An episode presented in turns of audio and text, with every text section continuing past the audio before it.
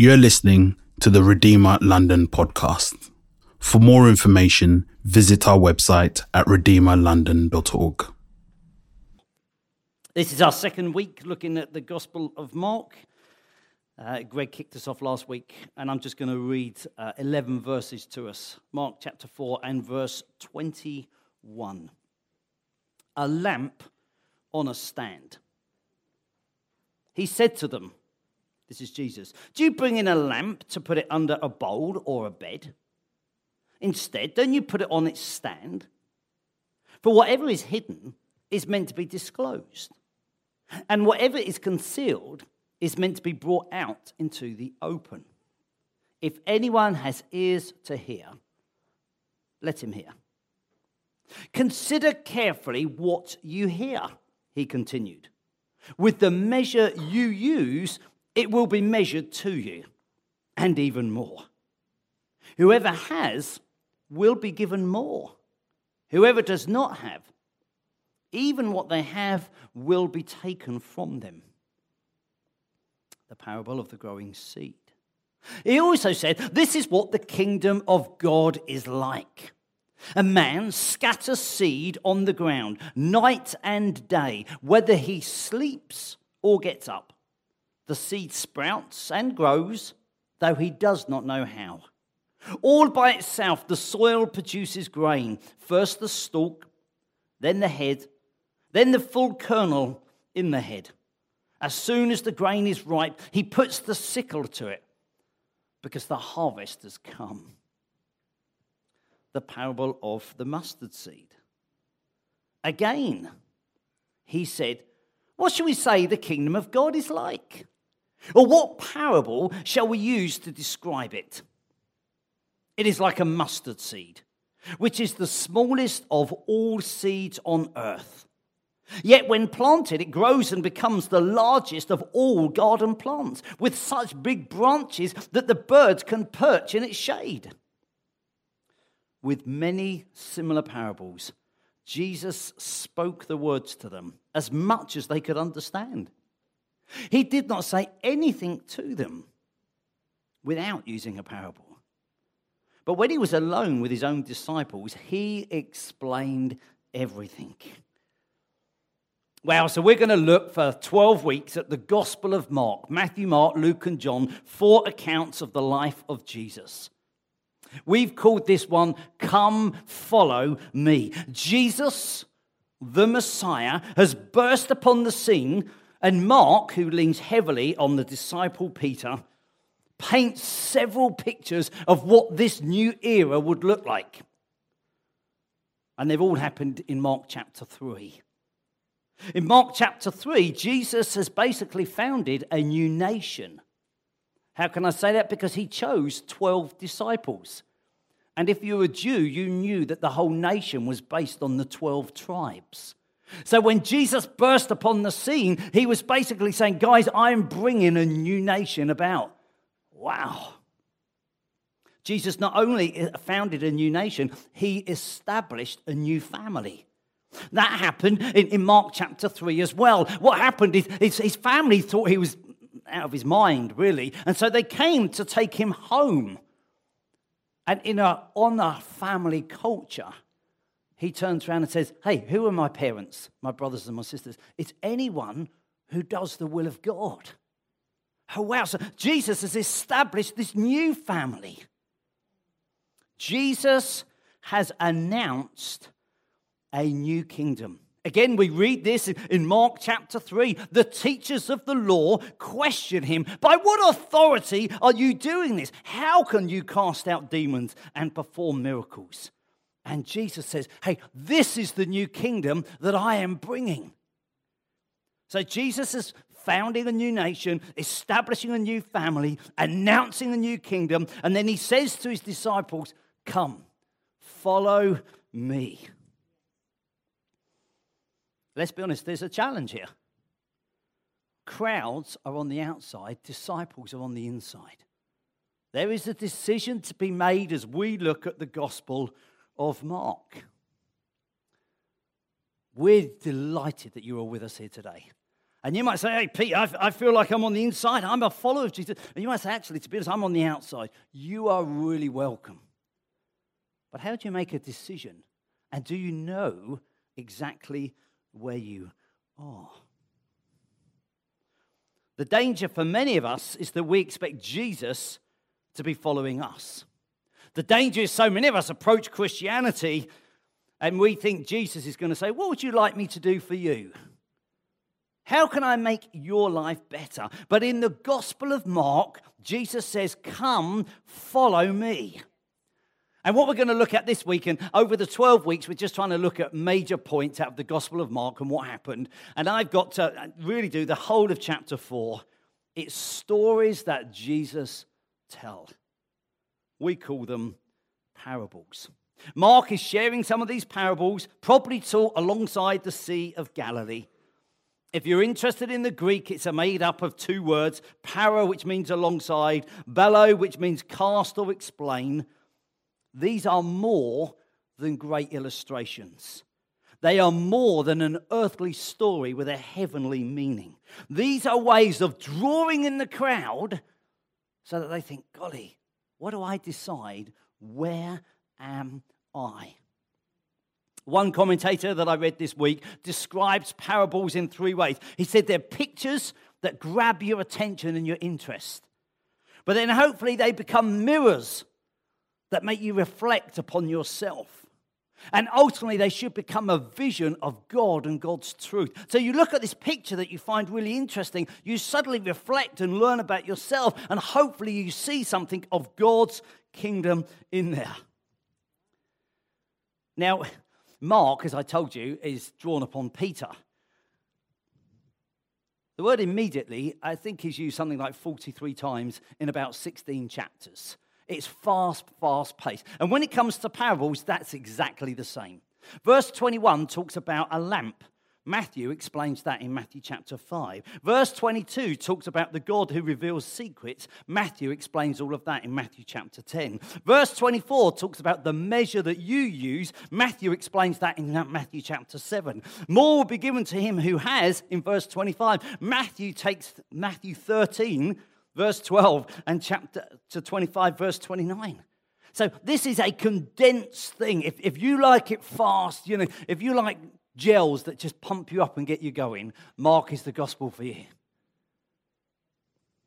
So we're going to look at these three parables this morning and realize, golly, you could look at them in Matthew and think, whoa, it's just a much longer, slower meal. Whereas Mark, it's suddenly, if you're not walking out the walls bouncing, we've missed something of what the Bible is saying today. A lamp on a stand.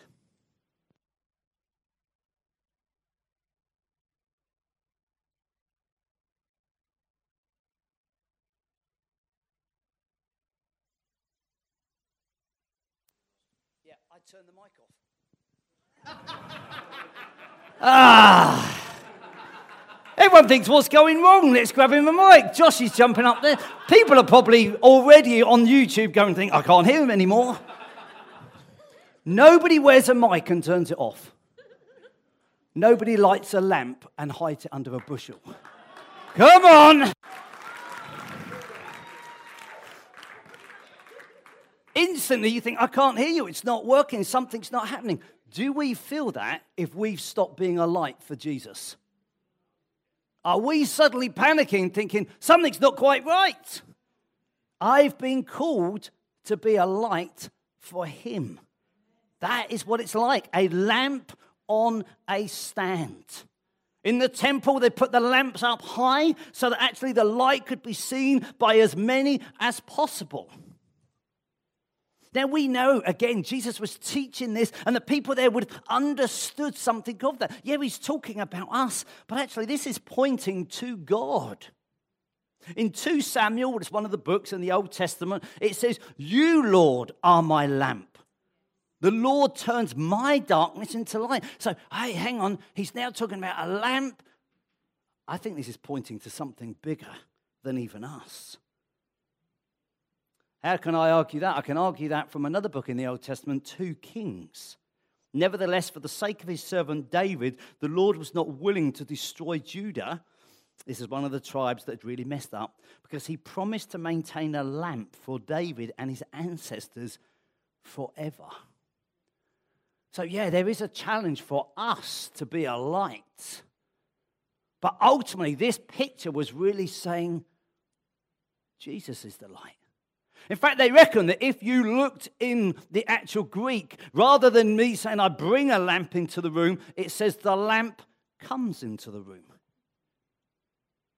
which is Jesus bursting upon the scene that was happening at this time.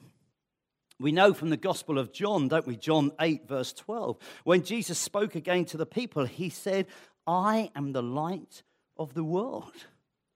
Whoever follows me will never walk in darkness, but will have the light of life. That's really offensive today, isn't it?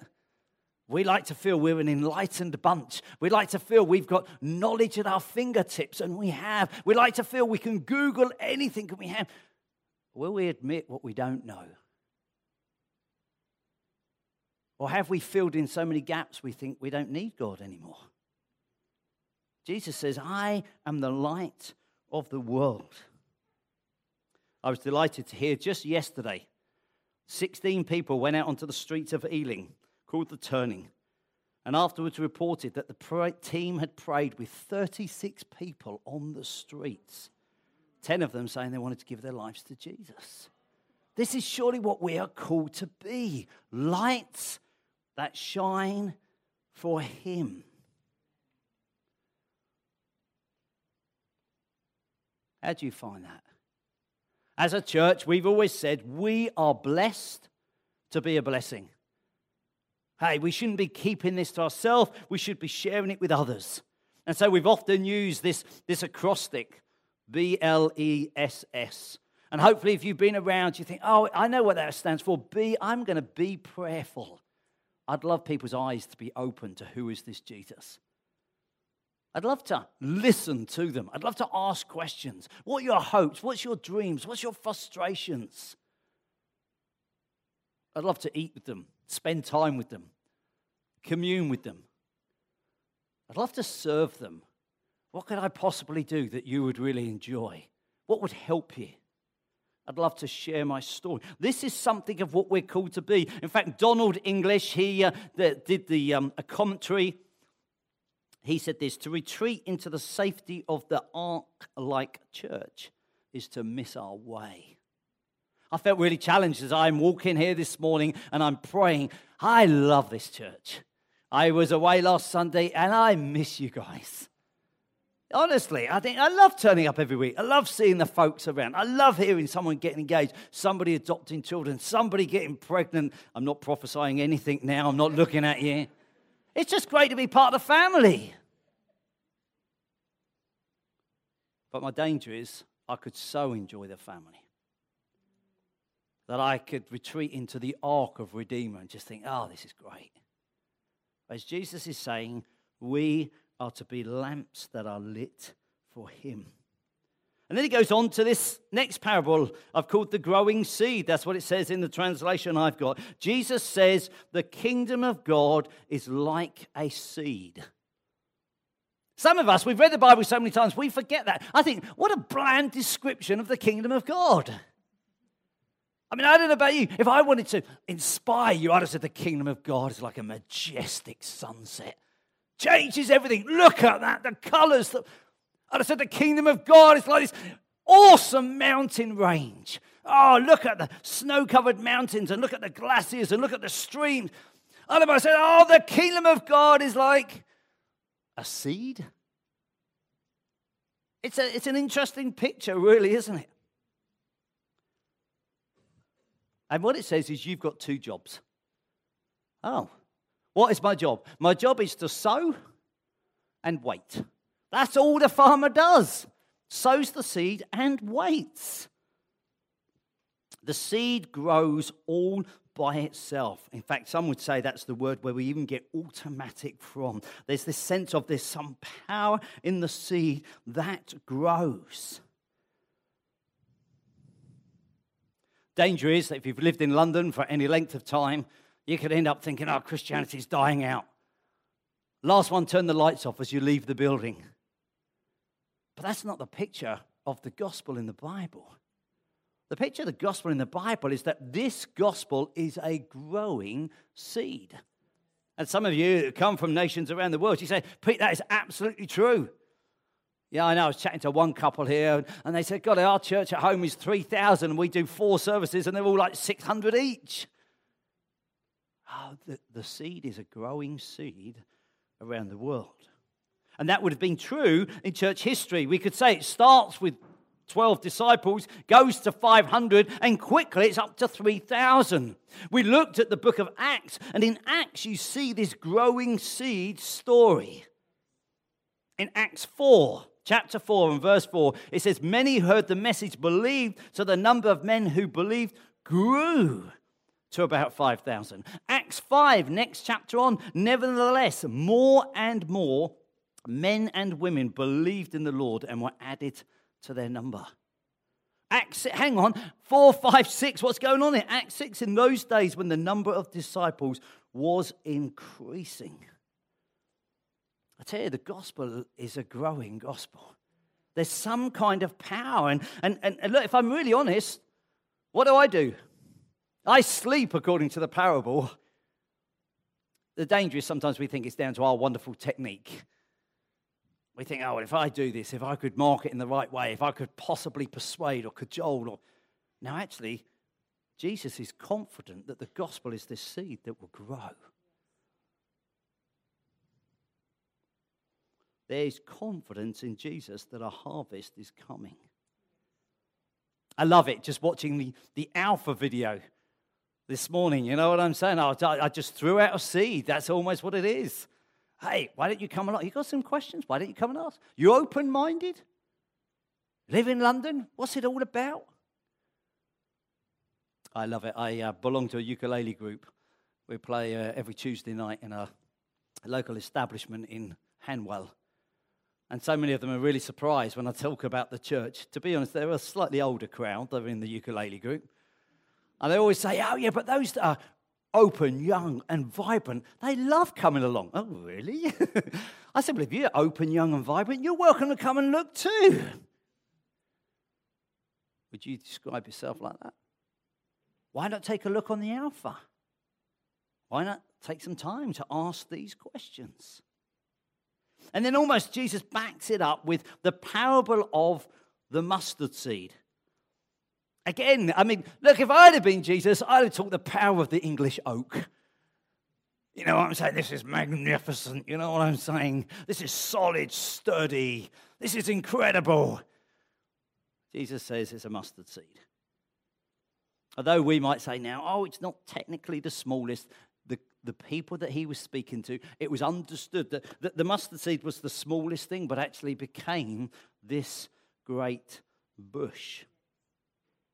In Palestine, they accepted that. Can I even challenge some of us? Jesus doesn't talk about the roots on the bush, he talks about the fact that it grows. And some of us are so keen to go deeper with God that we forget we're due to grow out into the world. Whereas actually, Jesus is saying here, look, this is, is something that's small, but it's got to become big. It's going to become big so it's seen, so that actually it blesses those outside. Jesus himself said, didn't he, that actually, if you abide in me, you bear much fruit. I'm not trying to push the two apart. I'm just trying to say, what's he focusing on in this story? And in this story, this parable, this picture, this window, this mirror, he's trying to draw us in and ask the question hey, are you part of this thing that's going to grow that will impact others? Again, this was a, an Old Testament image. There was a prophet called Ezekiel, Ezekiel 17. He speaks on behalf of God. That's what prophets do. Prophets declare things from God to people, priests represent the people to God. The prophet says this this is what the sovereign Lord says. I myself would take a shoot from the very top of the cedar and plant it. I would break off a tender sprig from its topmost shoots and plant it on a high and lofty mountain. On the mountains, height of Israel, I will plant it. It will produce branches and bear fruit and become a splendid cedar. Birds of every kind will nest in it. They will find shelter in the shade of its branches. I, the Lord, have spoken and I will do it. God had said this was going to be my, my thing. Jesus then turns up and says, Actually, this is what the king, hey, this new family, this new nation, this kingdom, this is a fulfillment of what God had always said prophetically. I guess I just want to encourage us let's not be daunted by small beginnings. Another prophet says, I haven't got a slide for this one, but it's in Zechariah. Who dares despise the day of small things? Who knows what God calls you to do this week? Who knows in which way you are to be light this week? We do know from the book of Revelation that every tribe and nation and tongue will come around Jesus' throne and will worship him. As I said, there's so much in these parables that you can suddenly think, oh, I wish I could take longer. I could look at that. Another depth, another angle, another perspective. I guess if I had to, to go quick on it, I would say the three parables are this go public, be generous, be expectant. That's almost like the summary of verse 21 to verse 32. Phil Moore, in his commentary, straight to the heart, says, We cannot produce a kingdom harvest, but we can certainly place limitations on its size. I thought it's a really interesting quote, isn't it? Really gets us thinking, hey, it's nothing about me, but actually, God chooses to use you. Are we available to Him? Let's not despise small beginnings. I love the fact that so often at Christmas we celebrate Jesus was born and laid in a manger. I think, man alive, talk about small, humble beginnings. It wasn't like he turned up and, you know, there was this hallelujah chorus and, and suddenly they gave him a gold carriage and, and placed him in the most visible, attractive place in the country. He was laid in a manger. But in many respects, we would say Jesus went from being insignificant to being incomparable. And that actually more people have probably heard around around the world than anyone else. So let me ask you a question. Are you listening? Are you listening? It says in Mark 4, verse 23 if anyone has ears to hear, let them hear. It then goes in Mark 24 consider carefully what you hear. With the measure you use, it will be measured. Jesus is challenging them Are you listening? I could just embarrass myself here, let's be honest. You know, Nikki's talking away, and I, I'm, I'm completely fixated on the football scores on my phone. And suddenly she says, uh, Is that okay? What do I say? Yes, of course it is. I don't know what I promised. I wasn't listening, I wasn't paying attention. I was totally fixed on something else. Are we listening? It's not just in those two verses. In fact, if you wanted to flick through your Bible, Jesus challenges them, Are you listening? in Mark chapter 4 and verse 9. He challenges them in Mark chapter 4 and verse 12. He challenges them in Mark chapter 4 and verse 15. He challenges them in Mark chapter 4 and verse 16. He challenges them in Mark chapter 4 and verse 18. He challenges them in Mark chapter 4, verse 20. It's interesting, isn't it? Because I think, oh, wow, what great stories. Jesus was this incredible storyteller. He tells four stories, but actually asks them 10 times, Are you listening? Am I listening. James, in a letter, says this Do not merely listen to the word and so deceive yourselves. Do what it says. Anyone who listens to the word but does not do what it says is like someone who looks at his face in a mirror and after looking at himself goes away and immediately forgets what he looks like. But whoever looks intently into the perfect law that gives freedom and continues in it, not forgetting what they have heard, but doing it, they will be blessed in what they do. In many respects, I only know that you've heard what Jesus has said by the actions that you live this week. And let's be honest, that's true for us in so many things, isn't it? Victory, she's really glad of the ring. But I tell you, she wants to hear, keep hearing, you know, you say, I love you. And the way you live for the next however many years is till good Lord takes one of you home. You've got to keep demonstrating this. Because it's not just a word that you say on your wedding day, it's actions that you live until the day you die. And this is true for us and the gospel. I thought that was Jess's mum in the background saying, Yeah, look after him. but we can also, oh, it's interesting, isn't it? Yeah, yeah, that, that's true. So, what about us and God? Did we say one day, Oh, yeah, I love you, Lord? And then we just behave our own way? Because Jesus is saying, Look, these are the stories. This is the kingdom. This is the new family. This is the new nation that I'm establishing. If you've really heard, then you will live differently. That is the picture that is painted here. Michael Eaton, in his commentary, it's called The Branch, quite interesting on these kind of parables. God's kingdom is a secret available to many, but known to only a few. I wish I'd had time to look at the first parable. I thought most of us know the first parable. It's of the sower. The sower who, who throws them seed, the gospel again. It goes on the pathway. There's no response there. Maybe you've heard it and you thought, no, there's no response here. Maybe you're like the rock, the seed is thrown, but there's no persistence. Hey, I was keen for God at one time, but I don't know. Life gets busy. Career gets in the way, marriage gets in the way, jobs get in the way.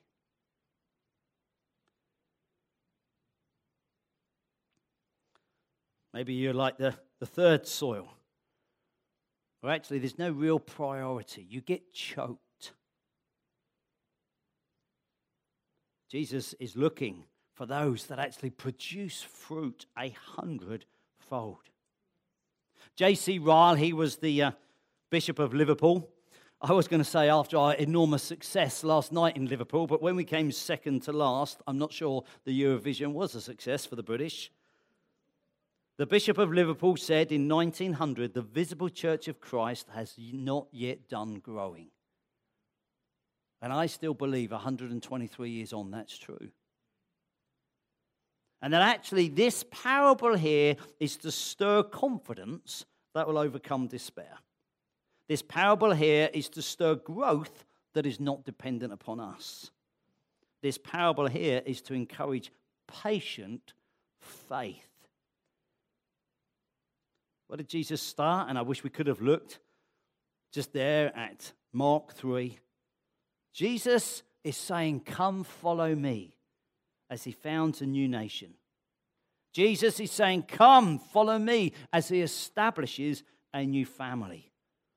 Jesus is saying, Come, follow me as he announces a new kingdom. Will you believe to play your part in seeing his kingdom, his nation, his family expanded here in Ealing, in London? Because I think that's part of the stories that he's stirring us to. Let's pray.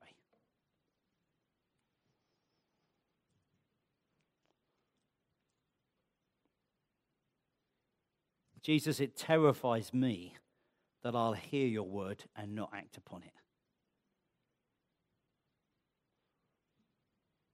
Lord, I think what a thought. You know, I could, I could have preached them and not lived them. Lord, it challenges us all that we just don't become those that, oh, that's interesting. It hit my head, but it's never got into our heart. Or even it's got into our heart and we feel moved, but it never impacts our hands. We don't live this out. Forgive us where we've lost faith for your kingdom to be an advancing kingdom. Lord, we want to see churches planted from this church. We want to see your gospel go from here to London to the nations. Lord, we don't just want to think that's going to happen next year or 10 years' time. God, what about this year? God, let us believe something small that started here in Ealing grows for your glory. Amen.